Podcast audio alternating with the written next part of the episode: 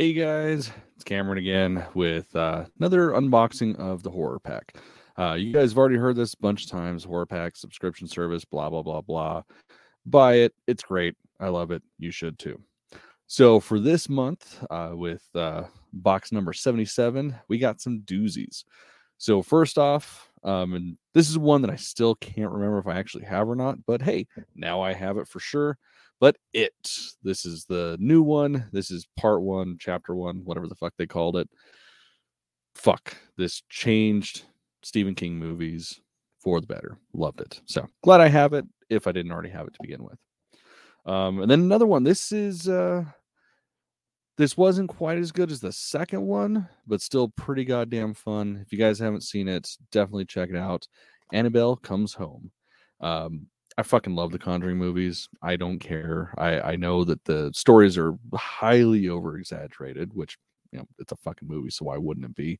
And and Lorraine Warren admittedly hated people like me, but I don't care. I love their books and I love the movies based off of their books, so I'm a fan. Super glad I got that because again, one of those ones that I can't remember if I actually have. Um, and then this is one I haven't heard of before, so this one will be fun. Uh, this is called Before the Fire. So global pandemic, blah blah blah.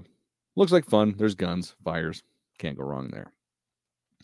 And then for this month's exclusive, because if you guys haven't watched these before, they do give out an exclusive disc, be it with the Blu ray subscription or the DVD subscription, but there's always one that's exclusively a release of theirs. So this is called It Hatched.